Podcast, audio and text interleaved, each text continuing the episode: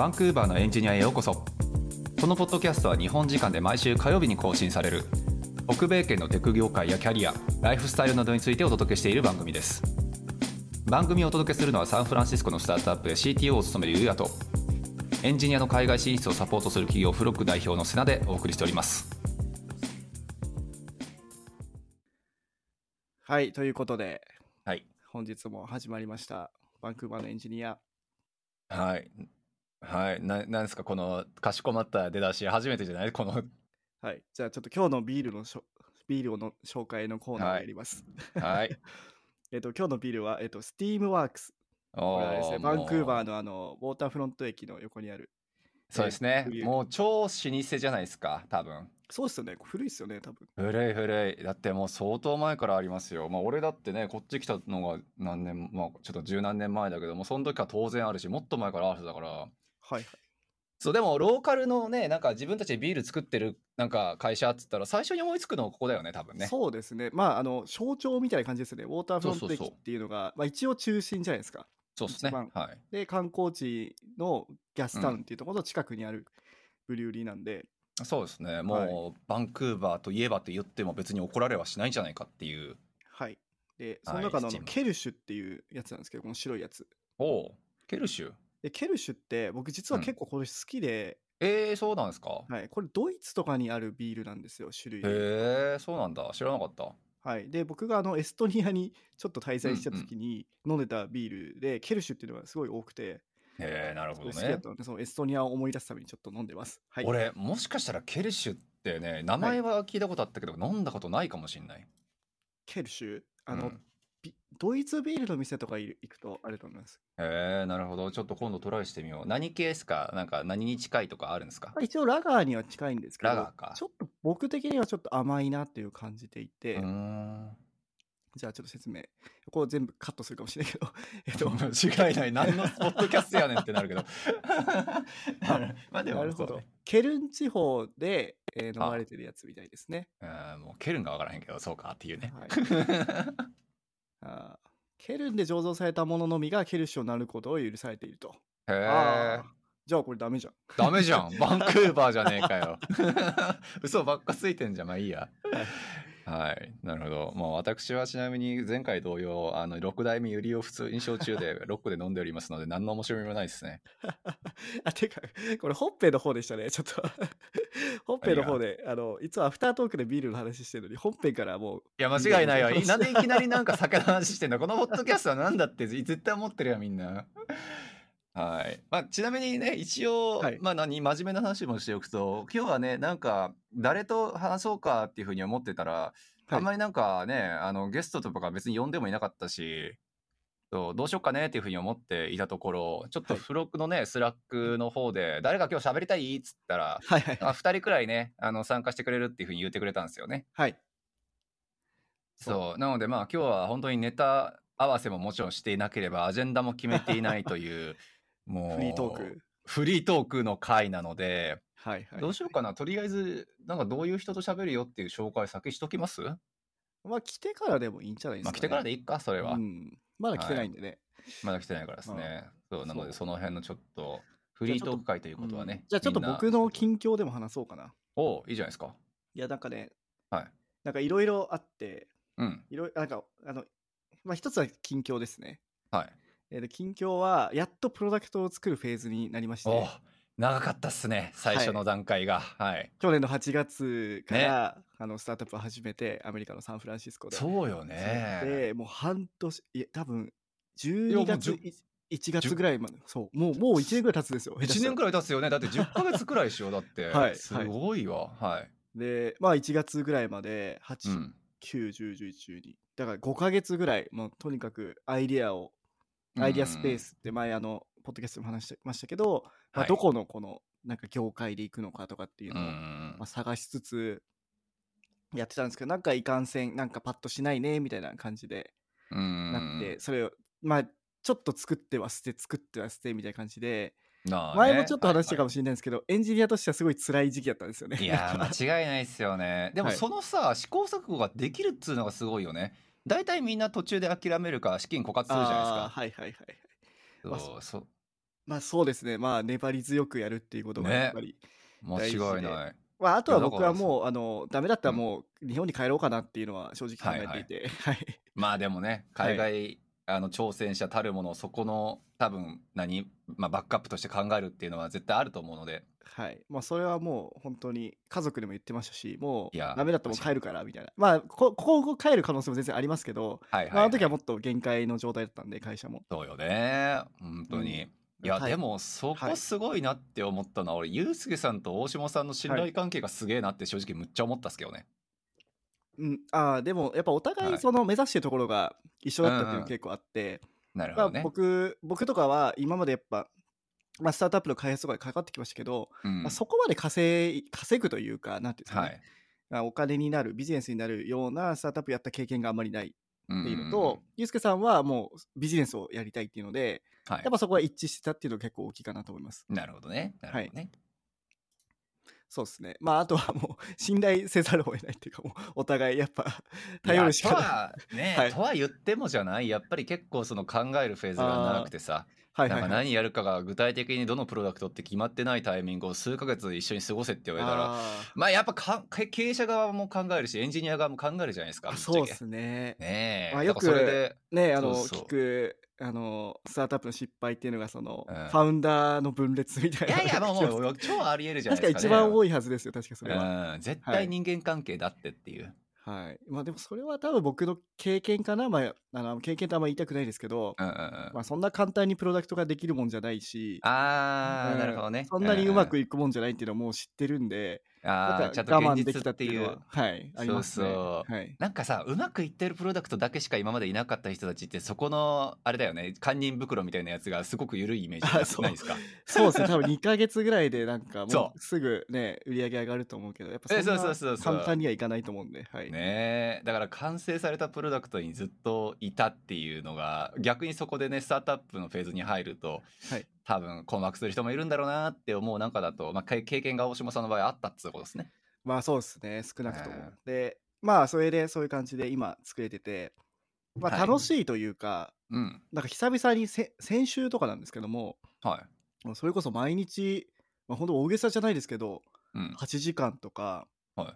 まあ、多い日には12時間ぐらいコーディングしたりとかしてて、えー、もうね前と比べても非常に多いっていう。でまあ土日もやってて、はいまあそれは好きでやってるんで別に会社がそうさせてるわけではないんですけどうんも、なんかあなんかまだまだ僕コード書けるんだなってちょっと自分にうれ嬉しくなって自信を取り戻した。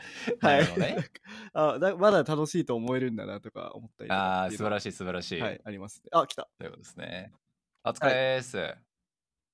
まあ、ということでね、あのまあ、最近僕はあのコーディングがすごい楽しくてっていう話をしているところで、あのはいひひろしさんがやってきたんですけども、やったー。ありがとうございます。そう、まあ、さっきね冒頭で説明した通りあの、今日はもう何の脈絡もなくいきなりちょっと誰か参加せえへんっていうふうに Frog の Slack 投げたら あのひろし先生とまあ後で来ると思うけどねあのエリー先生があの、はいはい来ていただけるということになったので。そうちょっと最近どうよみたいな話をしようかなというふうに思っていたんですけどまあひろしさんどうしよう先にちょっとなんか軽くひろしさんって誰よっていう人もいるかなって思うので、はいはい。また2回目のた登場ではありますけどちょっとまた自己紹介から入ってもらっていいですか？はい、もちろんです。す。えっと、ひろし、磯磯部ひろしと申しまして、えっと、今は、えっと、フロントエンドエンジニアとして、えっと、電気自動車系のスタートアップで、えっと、フロントエンジニアとして働いています。はい。でえっと、大阪の南の方出身ででして、で、えっと、ランガラカレッジという大学を去年の8月に、えー卒業しまして、で、えっと、1ヶ月ぐらい前、2ヶ月ぐらい前に、あのこちらのポッドキャストに1回出させていただいて、まあ、今日は飛び入り参加ということで、はい。ありがとうございます。ありがとうございます。もう何のアジェンダすらもない。よはい。うこういうのに来ますよね、磯部さんはこれ そう磯部さんすごいなって思うのはこういうのちゃんと来る。あ そう。何もおおじけずに来るみたいな。なんかこういうその呼びかけがあった時に僕は結構そのノータイムで行きますって言うんですけどいやー素晴らしでもいこのリアクション結構ついてるじゃないですかはいはい。ということは、そうね。あの呼ばれたら行こっかなって思ってる人結構いると思うんですよね。ああ、言ってかな、もしかしたらね、これ。でもそうそう。なんかそのいやなんか出たがりって思われんのもなみたいなメンタルブロックが かかってる人が多分90%以上だと思うんですよ。いるかな。まあまあなんかねあのいでたきらやってやるぞみたいな感じかなって思ってたけどまあでも反応があるだけ嬉しいっすよね。ありがたいはい。ありがたい、そう。そうなんですよ。といで。でちょっと補足なんですけどうんえっ、とひろしさんはえっ、とあ待って今ちょっと見てたんだけど115回の、えーとはい。銀行員からラサーでカナダでエンジニアのキャリアをスタートさせたひろしさんというタイトルで、はい。えー、とエピソードを撮っています。であ素晴らしこれいつだっけ？い1ヶ月、えー、1月だ。1月30全然違う。全然違った。誰が1ヶ月2ヶ月やねんっていう。あでも結構前ですね。半年というかまあ半年も経ったの5ヶ月ぐらい前か。はい。はそうね。本当に半年か。いやびっくりですな、はい。でちなみにこのはい。再生数、うん、あの過去半年で1位なんですよ。えー、マジで？すごい、はい。すごいんですよ。ありがたいですね。銀行員がやっぱり響いかな みんな気になるのかかな銀行員。でも僕がもし銀行員の時にそのはい。銀行員からっていう、あのはい。ポッドキャストのあれを目にしてたら絶対聞いてたと思います。まあまあ銀行員だったらね銀行員聞かないと思うけどそもそも そうそう銀行員がどうやって聞くんだっていうのはあるけど。なるほどね、い、や素晴らしい。じゃあこれがじゃあ一番聞かれているポッドキャストとないうことで。いや、はいよかったです。ね大大人気ゲストがじゃあ今日来てくれたっていういつの間にかそういう番組になってたな、そうです。ね。はい、あの、はいリスナーさんからはね待望の第2回目かもしれないですね。ね間違いない。うん。さあまあそういうわけでちょっといろいろとね何喋ろうかなって思ってたんですけどまあ開口一発目でこんなネガティブな話するのもどうかと思いますがひろしさんのところリセッション大丈夫ですか？そうですね。あの、うん。運よく、あの、まあまだプロダクトをローンチしてなくて、あの、多分どこからか資金を受けて、ああと、その CEO の人が、あの、まあ、サイドビジネスもやってるので、そこの多分 CEO が多分めちゃめちゃ金持ちなんですよね。でじゃあ、この期間でこれぐらいのお金を使って、あの、ローンチまで開発やって、で、その、あの、収益化が始まったら、またそこから、あの、うんうんうあんやり方は変わるんでしょうけど、なんで、そのリあのリストラとかそういうのは、そもそももううんうん。無関係というか、現段階では無関係という感じなんで、へえなるほどね。誰だっけね結構フロック系のねなんか働いてくれてる人の中でなんかやっぱりそのしし資本っていうか出資してくれてる人がむちゃくちゃね太い人であの、うん。あんまりそのレイオフの影響を受けないんだっていう人がいたりとか、ねあのなんかレイオフとかそういうリセッションの影響を受けやすい業種受けにくい業種ってやっぱあるんだなってねいろんな人の話聞いてると思うんですけど、まあ、広瀬さんのじゃあ会社は今のところは大丈夫そうってことですね。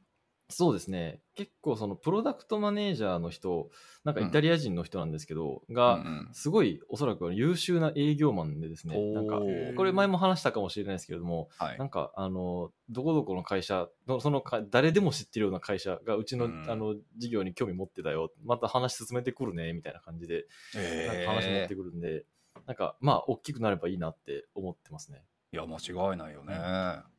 はい。つうわけで、あの、いろいろダブっていたところね、ひろしさんと一緒にダブっていたところ申し訳ないですが、あの、またエリー先生にも入ってきていただけたので、あの、改めてにはなりますけどね、ちょっとエリー先生も一回このポッドキャスト出ていただいているとは思いますが、ちょっと軽くだけ自己紹介お願いしてもいいですか？エリーです。はい、お疲れ様でした。こういうノリですか今日今回はもうちょっとなんかあるでしょ。もうえちょっとなんかあるとでしょ。えっと CICCC で UIX デザインプログラムのマネージャーしてます。うんでえっと講師としてもやるしプログラム自体の改善だったりとか企画とか、まあはい。えっと生徒だったりインストラクターの管理とか一通りやってるっていう感じですね。もうバンクーバーは9年目もう9年になるんすか、あなた。長い。ですかね。まあ日本に途中帰ってた時期もありますけど、まあまあまあトータルで考えたらうん9年目ぐらいじゃないかなって。はいもうすぐ10 2014年とか上数と、うんいやー、ね時が流れるのは早すぎて気持ち悪い早ですね。すぎてですよ、本当に。そう子さんなんですよねそう、子さんでですね。くわ詳しくはあの僕らの103回の、うん、うんえっとうんうんエピソード、えっとバンクーバーの学校でウェブ開発デザインを教える先生に本音を聞いてみたっていう話で、はい。えっとエリーさんのあのなんですかね。あの経歴とかもあの話してうんるので、うんうん。その辺で。そうですね、確かに。そうそう。どんだけ優秀なデザイナーさんかということもたくさん話してると思うので聞いてくださいということで。あれなんか本が出るって言ってましたけどもう出ました？出た。出ましたよ。おうそうだそうだ出たんだありがとうございます。いやはい。お疲れ様でございました。執筆ね超大変だったでしょ。疲れた。いや。めっちゃ疲れました。ようやくあれどこ出版だっけ？けあれどこ出版でしたっけ？えっと、HTML、CSS のコーディングについての本で、うんうん。で、えっと、日本の商栄社からかな？あ障害者か。なるほどあしてます。あ、障害者ってあの、飛ぶみたいなやつ？そうです、そうです。飛ぶみたいな感じのやつです。飛ぶみたいなやつってそういう意味？わからんわからんびっくりした今。なるほど。飛ぶってもうこれこっちの飛ぶかと思ったから 飛んだの？って。そうそう。 bankrupt かな？翔太とかってよく書く翔太。うん。うんうんまあ、それわかんないか。いや失礼しました。ありがとうございます。はい。まあ、というわけでそうですね、あの、もう最近も大活躍中のエリー先生と、あの、ね、先ほどちょっと自己紹介していただいたヒロシ先生とっていうので、あの、の二人が、あの、 Slack のね、フラあの Frog の Slack にちょっと、誰か出てって言ったら、あの参上していただいたっていう、本当に何のアジェンダもないのでね、ちょっと聞いてる方々はそのつもりで聞いてくださいねっていう。雑談ですよね。雑談雑談、そうなのよ。最近バンクーバーどうなんだみたいな。そうそうそうバンクーバーそうどう過ごしてんだみたいな感じが、はい、うんうん。聞ければ。ね、話しててで、まあ、エリーさんにキャッチアップしておくとあの、うん。さっきちょっとヒロシさんにあのフロ最近リセッションの影響会社どうみたいな話してて。ああ。そうそう。でまあ割とヒロシさんのところはうまく回ってるらしいって話と、まあ、そんなにリセッションの影響も受けにくいっていうのはなんでやねんみたいな話をねちょっといろいろ説明していただいていたっていうのと、はいはい。そうですね。あと PM の人がすげえ優秀だみたいなね、うん。話とああ、いいですね。はい。うん。ねえ PM とかさ営業やっぱり優秀だとさあの、うやっぱ安心じゃないですか。あの そうですね。ね今回さ、まあいきなりこの話題振るのもあれだけどクックパッドがあんなことになっちゃって。いや、ね。びっくりしました。ね。え。ー三十パーセントでしたっけ？そう、びっくりした。で結構決算報告書とかむちゃくちゃ見てたんですけど、うんうん。しゃあないよねって思った。あれ見たら。そう結もう。構かかっちゃってたんですかね？かかっちゃってたし普通に売り上げバンバカ落ちてるし。うん。まねえ、あね、まあクックパッドはね言ってもねって感じ。昔から。うんね、やっぱ技術はすごかったけどそう、ビジネス的にはっていうのはみんなやっぱ分かってたところだったと思うんで、ねえクラシルだっけ、うんあの動画のやつとかやっぱそっちがすごかったんですよね。いやでもまあ一応いろんな有識者の方のやつ見てると、やっぱ TikTok と YouTube つってますよ、ああ、なるほど、なるほど。うん。うん。むしろまあクラシルとかも被害者の一つなんじゃないですかもしろあそっちももうないの。いや僕が、まああの僕のあの情報が多はい。分5年前くらいなんですけど、あその時にーあのクラシルがやっぱあのそうね。い聞いてたんで、うん、確かに確かに、うん。それは間違いない。もうクラシルもダメなんだ。いや、ダメとはない、ダメかどうかは全然知らないですけどね。ただまあやっぱりその国外系というかね、YouTube ないし、TikTok ないしっていうところで、だって俺もさ、正直リュウジとか、あの、その、何 ?YouTuber ですげえ有名な料理人のやつ、むちゃくちゃ見てるもん。リュウジのあの唐揚げ、まさに先週作りましたあー だ私あのレンチンで鶏肉作れるやつが好きです。昨日作ったそれ。僕。そうそう。あと麻薬卵とかね。ああ、うんうんうんチポのチャーハンはね、俺マジ毎回作って美味しい。そう、ほんとそう。っていう。やばいよね。いやだからさ、うんそうそういうのにやっぱ総取りされてるのよね。なるほどなだからさっきのひろしさんが言ってた、まあ、その PM とかねセールスとか、うんその辺が優秀な人っていうのってやっぱりそのうん優秀なエンジニアがどれだけ集まったとしたってやっぱりまあその市場を取られるとこは取られるわけで、うんね。え、その辺やっぱりそのビジネスサイドっていう部分の強さっていうのもやっぱりその組織には必要なんだなっていうすごくいい事例の一つにもしかしたらなるかなって思ったんで。うん。あのさ、うんそその話でめちゃくちゃきあのまさに聞きたいことがあって、それこそうんヒロシさんとか、エリさんそうね。に聞きたいことがあって、はい。はまあ、最近あの僕のあのサイバーエージェント時代からの同僚と話していて、うん。うん。まあ、サイバーエージェントももちろんあのあまずあのみなし残業ってご存知ですか？日本のあ知ってまはいすもちろん聞いたことあります。あれがあのそうそうそう、まあ、ウェブ会社ならではのあのやつなんだけど、はい。まあ何かっていうとあの給与その月に、えっと、例えば30時間もう残業することをもうつけます。うん。うん。その分もお金を払います。で本当はその時間内でやるんだけどそれ以上に働いても別に国は介入できないっていうか,、なんか違法ではないみたいな。はいっていうちょっと悪しき文化。だからつまりはねなんて言うんだろうね。まあなんぼでも働けますよ。働いてもらいますよ、端的に言うとね。まあそれがみなし残業なんだけど、はい。まあそれは結構多分今もそうだと思うんだけど昔はなるほど。ウェブ系とかそもちろんそれで。そうね。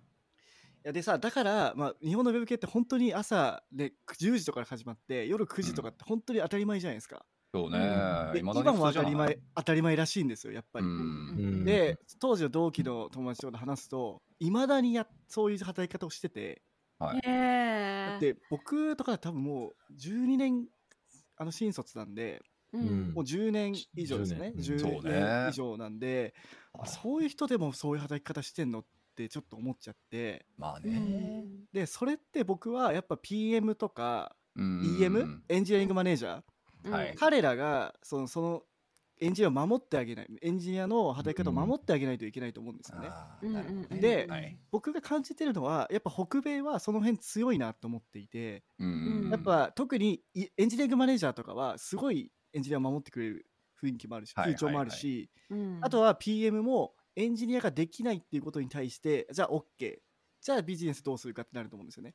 うん。で日本は逆うん。にトップダウンというか、ビジネスがこうです。じゃあらこの日に CM が始まりますだからそこまででに作れ、うん終わりまあみたいな、そうね。それはもう無理だよねってなるから。だからそこはなんか僕は結構 PM とか EM のなんか力っていうか能力に依存すると思っててでお二人に聞きたいんだけど、うん。その辺ってどうですか？やっぱりこっちってその辺その人たちが優秀なのかなんかビジネスにあんまり介入してないのかとかそういうなんかそういうこと聞きたいんですけど。なるほどね。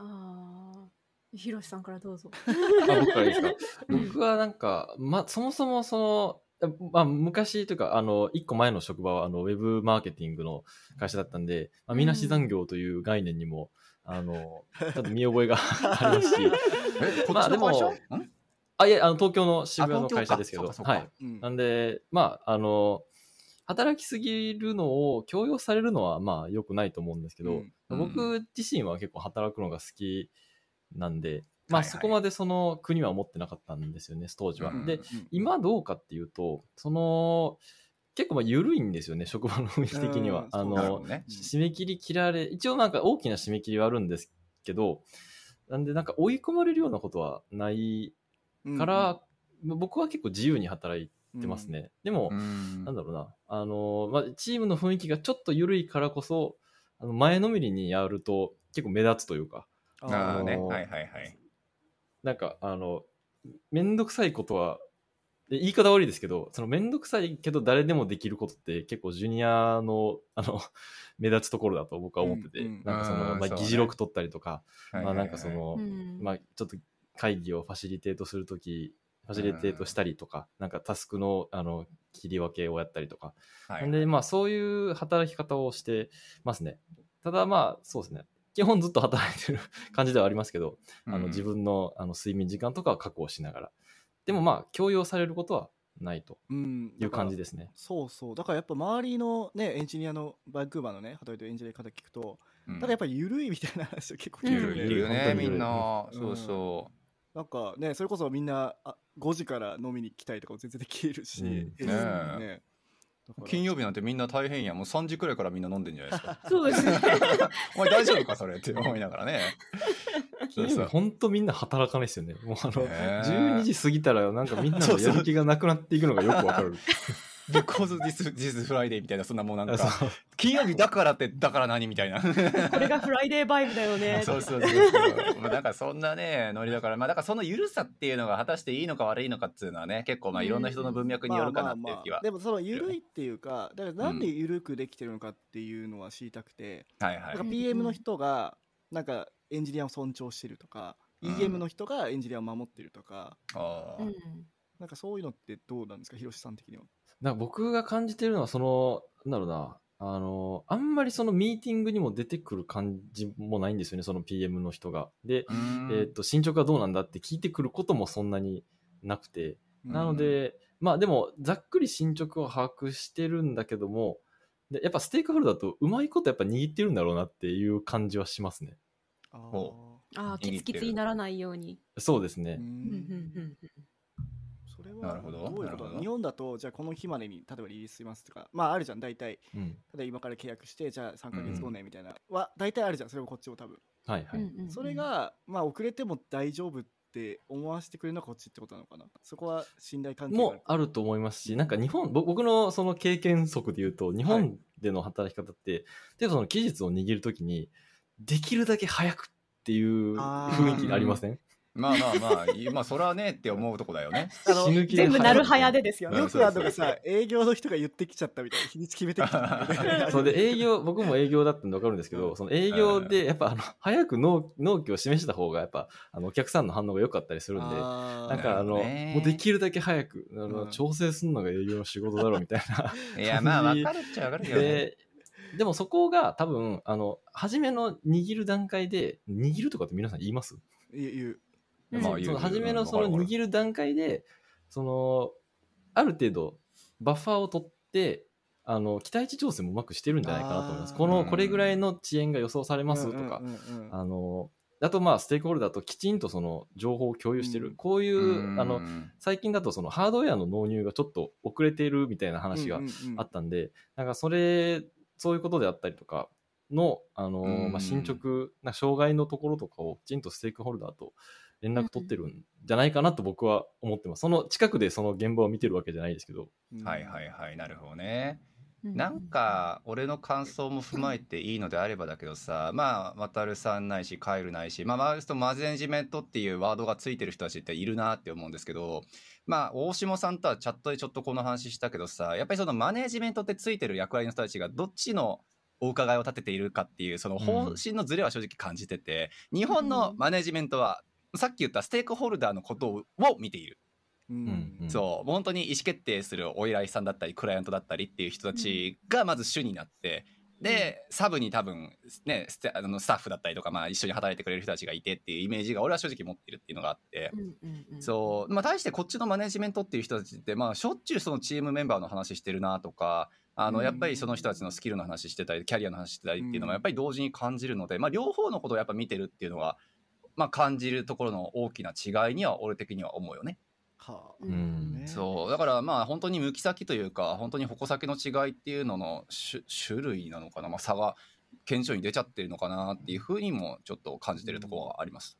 やっぱさ、うんそれってそのうん。昔の日本の悪しきその下請け文化うんから来てるのかなって思っていて、あれって結局さその現場はさ上じゃん。じゃあ作らない人が上にいるじゃん、うん。でじゃあこれ期日決めて作っといてねって下に投げるわけじゃん、はい。人のことってどうでもいいじゃんそしたら、まあそうね、はい。そういうところの文化が、ま、いやまだちょっとやっぱなんか作る人が下みたいなのが、えやっぱまだ残ってんのかなみたいなは思うけーど難しいっすね。でもそこ言ってしまうと仕組みな気もするよね。こっちだってさみなし残業ですよあなたは30時間しか有しの 残業してダメです。でも実質かいあの蓋開けてみたら90時間やってますっつったらもう完全にアウトじゃん。こっちだ もう暴動が訴えるとこ起訴えたら、うんそういやマジで労基訴えるなりなんなりとかもう本当に裁判起こすなりしたら100%勝つじゃないですか、まあその文化もありますそうだから日本だと刑事が多いけどこっち民事が多いからあのやっぱり裁判沙汰になった時にもうどうなるかっていう想像をやっぱりしやすい方だとは思うし、はいはい、うん。そう。っていうところも踏まえると文化の差なのっ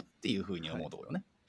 ちょっと、うんエリさんどう思いますか？そうね間違いない。うん。それこそ私マネージャーなので、あ。そうね。うん。で、やっぱり結構下のことを見ますね。だから例えば、えっ、とインストラクターの中でちょっと今日のこの教材のクオリティを上げたくてこういうふうに頑張りたいと思うって、だからなんかがんさい最初私に言わずに頑張っちゃったんですよ。で言わずに頑張っちゃってうん。後から成果見せてきてで何時間かかったみたいな。うん。で私がその時に言ったのは、いやいやいやと、それをやる前に私に言いなさいと、それぐらいかかっちゃうんだったら、あなたの、なんか、あなたに割り振られてる準備時間みたいな、まあ、コントラクターなんで、だかうん。ら、その準備時間を越してしまうでしょ？だから、もう越さないように調整するのが私たちの仕事なんだから、だから無理はすんなっていう話をして。だから、やっぱり守るようなところはありますよね、インストラクターを。うん。なんか結局それでインストラクターが潰れてしまったらそれを統括してるマネージャーにもやっぱり影響があるし、ね、責だから任問題よね。そこは、ううんん、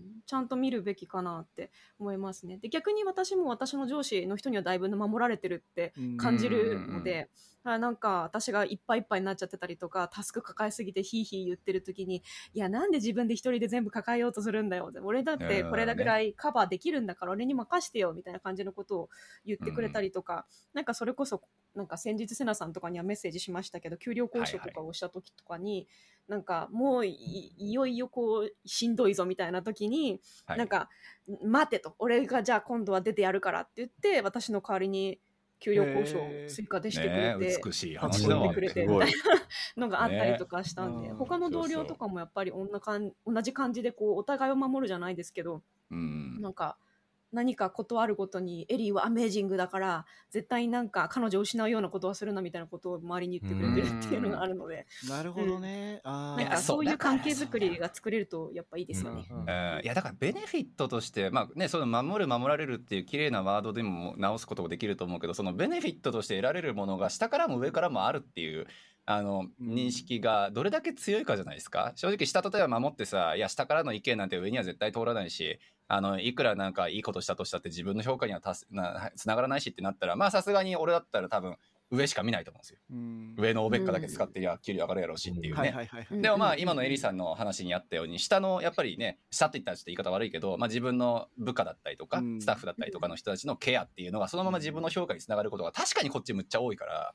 うんそうそこの差はもしかしたらあるのかもね。なんかさ、日本のマネージャーって特にエンジニアリングマネージャーとかって、はい、なんかその人のマネジメントもするけどうんうん。なんかそのなんかストレス発散で喋って終わりみたいな感じだよね。その後続かないみたいなのが多くて。うんなんかうん。心のケアしてまあそのストレス発散でじゃあ頑張っていこうねで終わるみたいな、その後彼らがそのなんアクションを起こして上に何かを言うっていうのはあんまりないまあそれできる人はめちゃくちゃいいやっぱ EM なんだよね。いるね。いるんですよやっぱそういう方。はまあ、うん。うんいるんだけどほとんどがそれで終わっちゃってそれは確かに世良さんの言うように上に忖度してるっていうか、うん。ねなんかあとやっぱ言ったら出る杭歌えれるのもちょっとあるからあーまあそまあありそうだなみたいな思うから、う ん確かにね。だってさっきのエリーさんの言ってたねあの部下じゃないや、そのスタッフ自分のうん。仕事やってくれるコントラクターの方が、うん。あの本当は分かんないよ。10時間でやるところを40時間かけましたっつってそれでも成果物があったらさ日本の上司だったら多分褒めるやん。う んおよくよくなった。お前は10時間のところ40時間もやってやる気が見れる。あの素晴らしいワークスタンスだみたいな。それは分かんないよ。そういう感じやん。そうそれは怒ってもだって得られるものないからねっていうのが多分そのまあダメとは言わないけどダメな多分ねマネジメマネージメントする人の特徴なんじゃない？多分。うんうんうんうん。っていうね、はい。まあちょっとはい。ネガティブな、日本人にとってはネガティブ。でもそれを思った時に、なんか彼そのその友達うんうん。の人がバンクーバーに来たらめちゃくちゃ幸せなんじゃないかなだってもう10年ぐらい経験もあって そんな働き方するわけないじゃんみたいな思っちゃって、うん。なるほどね。なんかねと思って、うん、もちろんね日本のいいとこっていっぱいありますよ。あの、うん。い医療だったりとか、はいはい間違いない。コンビニがあったりとか、うん。便利だったりとかするけど働き方はやっぱ本当にそうなんだなと思って改めまあて、それはね。あんま言いたくないけど日本に帰りたくないなってその時に思いました、うん。まあ難しい日本に帰りたくないなと思ったエピソードもう一個あって 大丈夫この回炎上しない？大丈夫？これ過激だな意外まあでもまあ少なからずあるよ。だって両方知っちゃってるんだからね。そうですね。いや働き方という面でだけですよ。はいはいもちろんもちろん、うん、なんか他の部分でも本当になんか日本はいいところいっぱいあるとうん。間違いないうし、やっぱり安全面とかも考えてもそそううですすね。本当に女性は特にねやっぱ。そうですね。はい、あの働き方のところで言うと、最近日本の、えっとリクルーターから声がかかったんですよ。でその日本のリクルーターなんですけど、えっと、リクルーターさん自身はアイルランド出身ででその、うん。えっとなんてでしょう。そのリクルーターのチームがインターナショナルなんですよね。なんかうん日本にいろんな海外の人たちだったりとか、まあ、バイリンガルの人たちを呼び寄せようってしてるリクルーターさんたちで、うんうんそれで私がバイリンガルだったんで声をかけてきたんですけど、なるほど。もう名だたる企業ですよ。なんかもうあのペイメント系のサービスがいたりとか、うんアパレルの大手がいたりとか、なんかもう、本当なんか名だたる企業がこう、はい。並んでる中でで、もうすごくいいよって言われてで description 見たんですよ job description を。うんうんでそうしたらもう残業のところに残業ありってなっててもうそれでまずなえるじゃないですか。だいぶ元内ですねいきなりね。内ですよいきなり。でそれで、まあ、その給与のレンジも低いんですよねめっちゃ。まあね、うん。えいくらぐらいですか？そのだってエリさんってもうシニアでも相当上の方じゃないですか、間で違いな。いそれは大手ですよねしかも。大手アパレルの場合、うん。年収580万くらいから、都内？都内。えマジで？上で行って1100万くらいいやーな。るほどね。そんな感じ180か。マジかって思って。で他のところはなんか要検討じゃないですけどうん。なんかもうインタビューの内容がどうなるかによるみたいな。どね。前職の年収からやられるやつね。それは。いはいはいはい。前職いくらあじゃあこれねみたいなよくわかんない判断基準よね。いや間違いない。でもすごいよね。残業ありっていう時点でマネージメント放棄やからねこっちから。確かに。いや意味がわからん意味がわからんって 残業代は出るらしいですけどえみなし残業では見てないみたいですけどでもそれをなんか残業ありってもう堂々と書いてるところで慣れてしまって、えーどういうつもりなんですかね。割とマジでだって自分たちはマネジメントする能力も自信もありませんって書いてあるだけじゃないですか、それって。いやそうでしょ実際。人間の就業時間1日8時間でそれ以上超えたら、まあ、人間らしい生活できへんからっつう文脈だと俺は認識してるのでうん。ねえ。なんかそんな思いっきり正々堂々と出せるのはむしろかっこいいなって思うけど。もはや。もはや。そうそうそう。しかもこの時代なのにもかかわらずフルで出社しないといけないという。なるほどね。それもまた感ねじでしたね。他のなんか何社かのテック系の企業とかははいはい。フルリモート OK だったんですけど、うんうん日本に帰国するのが前提だったんですよ。あ日本へのリロケーションを求めあ。ると。はいはい。なるほどね。タイムゾーンを同じにしたいみたいで。うん。ああなるほどねでも、グローバルになりたいんですって。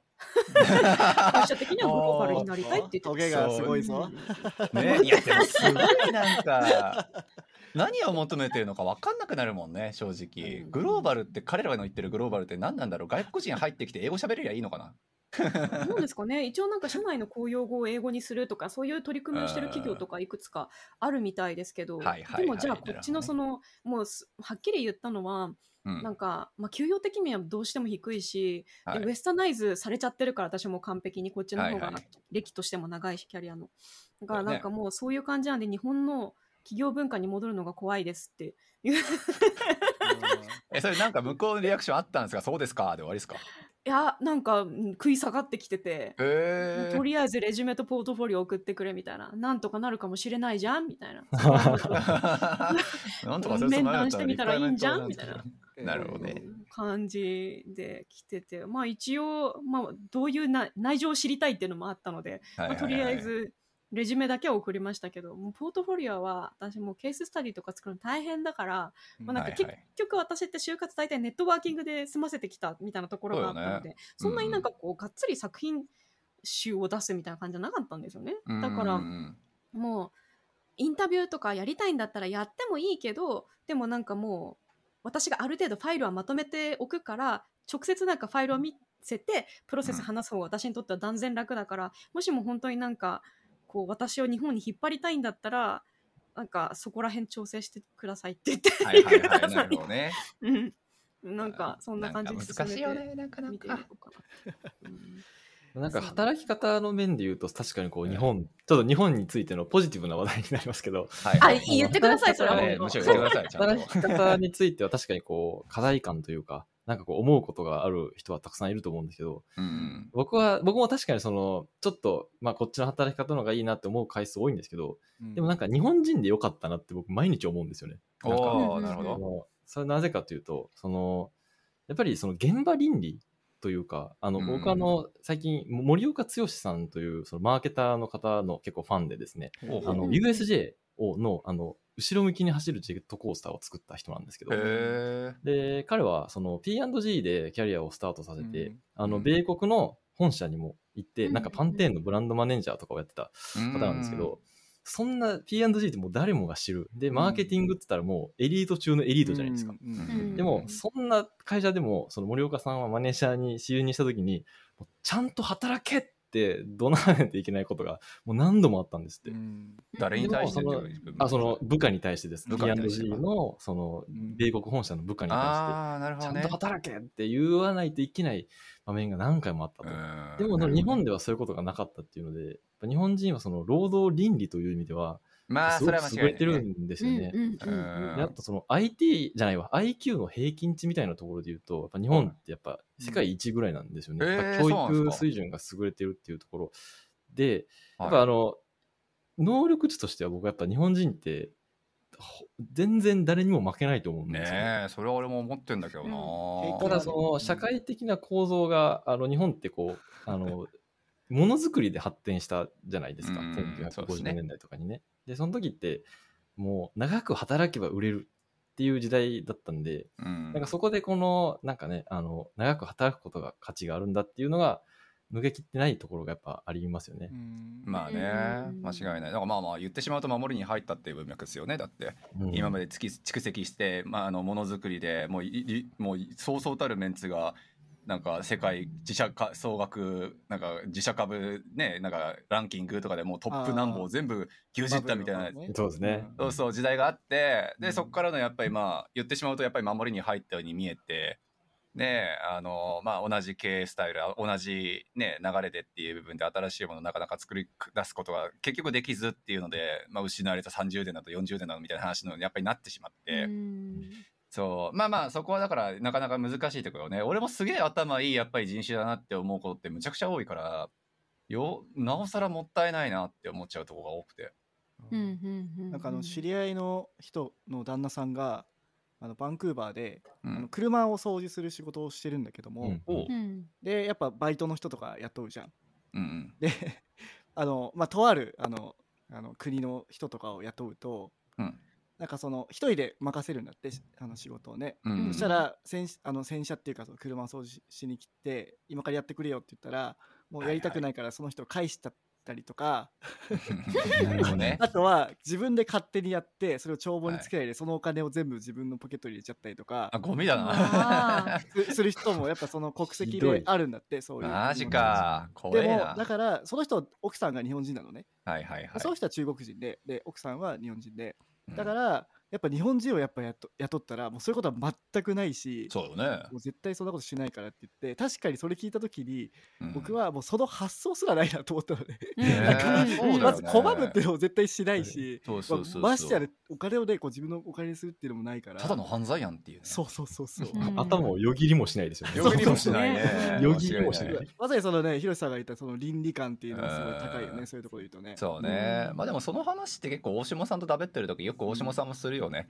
なんか日本人はさ同じチームの中にいてなんかやらなくてもいい仕事を要するに自分から率先してやるみたいな話やるよよく言うじゃないですか、そうそう。まあそれが悪くね生じてるケースも正直ゼロじゃないかなとは思うけどにしてもやっぱりねまあ広瀬さんのさっきの話もそうだし大下さんの今の話もそうだけど、まあ、日本人にお,、ねま、お願いしたらこんなケアまでしてくれるとかこんなやっぱり何？あのところまでやってくれるとかっていうのってまあそれはうん。マイナスに生じることの方がやっぱり少ないわけで、うんうんそう。だからまあ非常にその労働倫理っていうさっきの広瀬さんのねあの言葉を借りていいのであればむちゃくちゃ高いのは間違いないし、うん。なんでもっと注目されないのかなっていうのは不思議でならんという。ただ、その、やっぱり、あの、優優秀であっても、うん。俺がこれをやったんだっていうことと、俺はやるとか、なんかその、やっぱアピールをすることが、あんま得意じゃない人が多いのかなっていう印象はやっぱありますね。ああそれは確かにそうですよね。本当それあるよね、うん間違いない。自分自身のマーケティングというか、やっぱ日本そうそうそってあんまり社会構造的にマーケティングが必要とされてこなかったと思うんですよね。そのう。まあそう。ハードウェアの時代ってその機能で売ってたじゃないですか。その便利なものを作れば売れたうんうんうんそうねようなところからやっぱその日本の今の国のルーツがあると思うので、うんまあ、アピールってやっぱその国民の中の DNA にあんまなかったと思うんですよね。だから、なるほどね。まあ、今こそなんか変わる時だって僕はずっと思ってるんですけど、はいはいはい。うん。俺が俺がっていう人がもっと増えたらいいなって思います。ね。なんここはみんな俺をまね見習ってほしいね。アメリカって本当得意なんですよね。うん。なんかアメリカねうん間違いない。まさにそういうマーケティングの権限みたいなもんだしさ、ね。でねテスラとかだってさ正直さ、そうねあれもマーケティングだよねすごいよね。あれすごいですよね。だってうん何も作ってない状態からとか、その全然収益ができて出てない状態から、なんかその投資家の期待値調整をして、あんまり大きくなったでしょそうね。間違いない。うんうんそれいいいい例ですよね、それって。うんうん。間違いない間違いない。はい、ちょっとじゃあ最近採用しようとしてて僕らでいろいろ悩んでるんですよどこで雇うかっていうのを。でデブショップを使ってやっぱ費用費用は抑えたいから、うん南米とか東南アジアとかあと東ヨーロッパとか、やっぱそういうとこデブショップがあるんでそこ使おうかなってうんうんいう話もしてるんですけども、うんでなんかその中で聞いたのが SF のエンジニアってまあとんでもなく高いじゃないですか、うん。多分まあ皆さんご存知だと思うんあですけどね。多分2000万以上とかシニアとかだとはい。うんうんでもなんか最近その SF のスタートアップ界隈の企業家の中でなんか SF のエンジニアは高い割にあんま働かねえよなっていうのが マジで？まあまあまあまあまあなるほどね。はい。そう。やっぱやっぱサボるって頭いいからやっぱサボっちゃうとこもあると思うまあんですよね。ねそらね、うんうんはい、でお金もさあの仕事もいっぱいあるしさ別にすぐ変われるから、うんうん、で確かに。でそんな中やっぱ南米とかまああの東南アジアとか見てるんですけどもやっぱ日本も結構いいんじゃないかなって最近思ってきて、うんうんまあ、欠点は本当に英語が喋れないことだけまあなんですよ、そうねうん。本当に、うん。それ以外だと全然いいかなと思ってるんであのもしこれを聞いているリスナーの方で、うん、えーこれからアメリカに挑戦したいっていうはい。ような方がいたら、ぜひ僕に連絡ください。おはい。お、素晴らしい。はい、もしかしたらそのまま、まあ、カナダないしアメリカに住むこと移住とかもできるかもしれないのでそのそうね。いうサポートもできるかもしれないので素晴らしい、うんこれはもう100万人くらい多分応募が来ますね。さばくのが大変だ。いやだからやっぱそのね僕もなんでそれがいいかって思うとやっぱその倫理観が高いからすごいやっぱベース、まあプログラム書けなくてもはい。ジュニアの方でもやっぱその頑張るとかそういうことを頑張るってなんていうんですかね勉強してくれるとかうそうんいうのできるじゃないですかやっぱ日本の方って。やっぱ責任感じゃない？その任せられたことに対してキャッチアップしなくちゃいけないんだって思うのか、いやーなんかね手取り足取りやってくんねこのクソみたいな環境が悪いんだってなるのかっつったらそれは前者の方がまあ伸びるに決まってるわけではい、うんそうそう、まあ、その差が本当に顕著に現れてるなとは思うので僕ももっと日本人ガンガンこ国外でやってさっさと実績示してもっと大きいステージに行ってくれる人たちがあと100万人くらい出てきたらいいなって思ってます。ガチで思いますよね確かに。ね本当そうっすよ。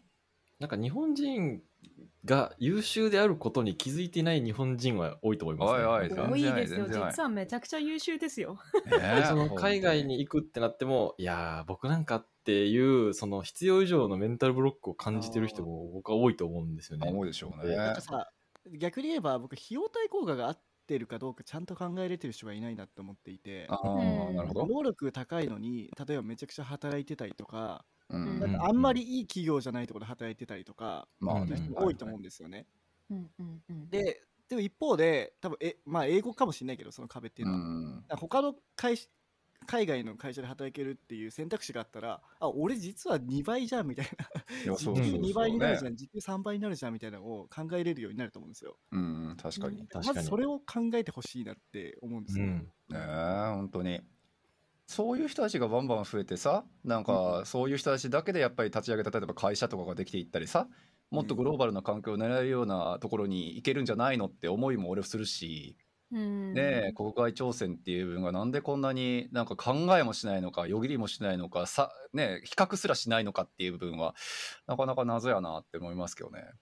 えっと、またあの雑談会をやろうと思うので、ありがとうございました。うんはーいお疲れ様でございました。ありがとうございました。また、あありがとうのございました。ありがとうございました。お願いします。はーい。お疲れ様このエピソードを聞いたあなたの感想は Apple Podcast のレビューでお待ちしています。番組チームでコメント欄をすべて読んでいますので、えー今後の番組を良いものにするためにあなたの感想をお待ちしています。Spotify でお聞きの方は番組フォローをお忘れなく。フォローするだけで番組のサポートにつながりますのでご協力お願いします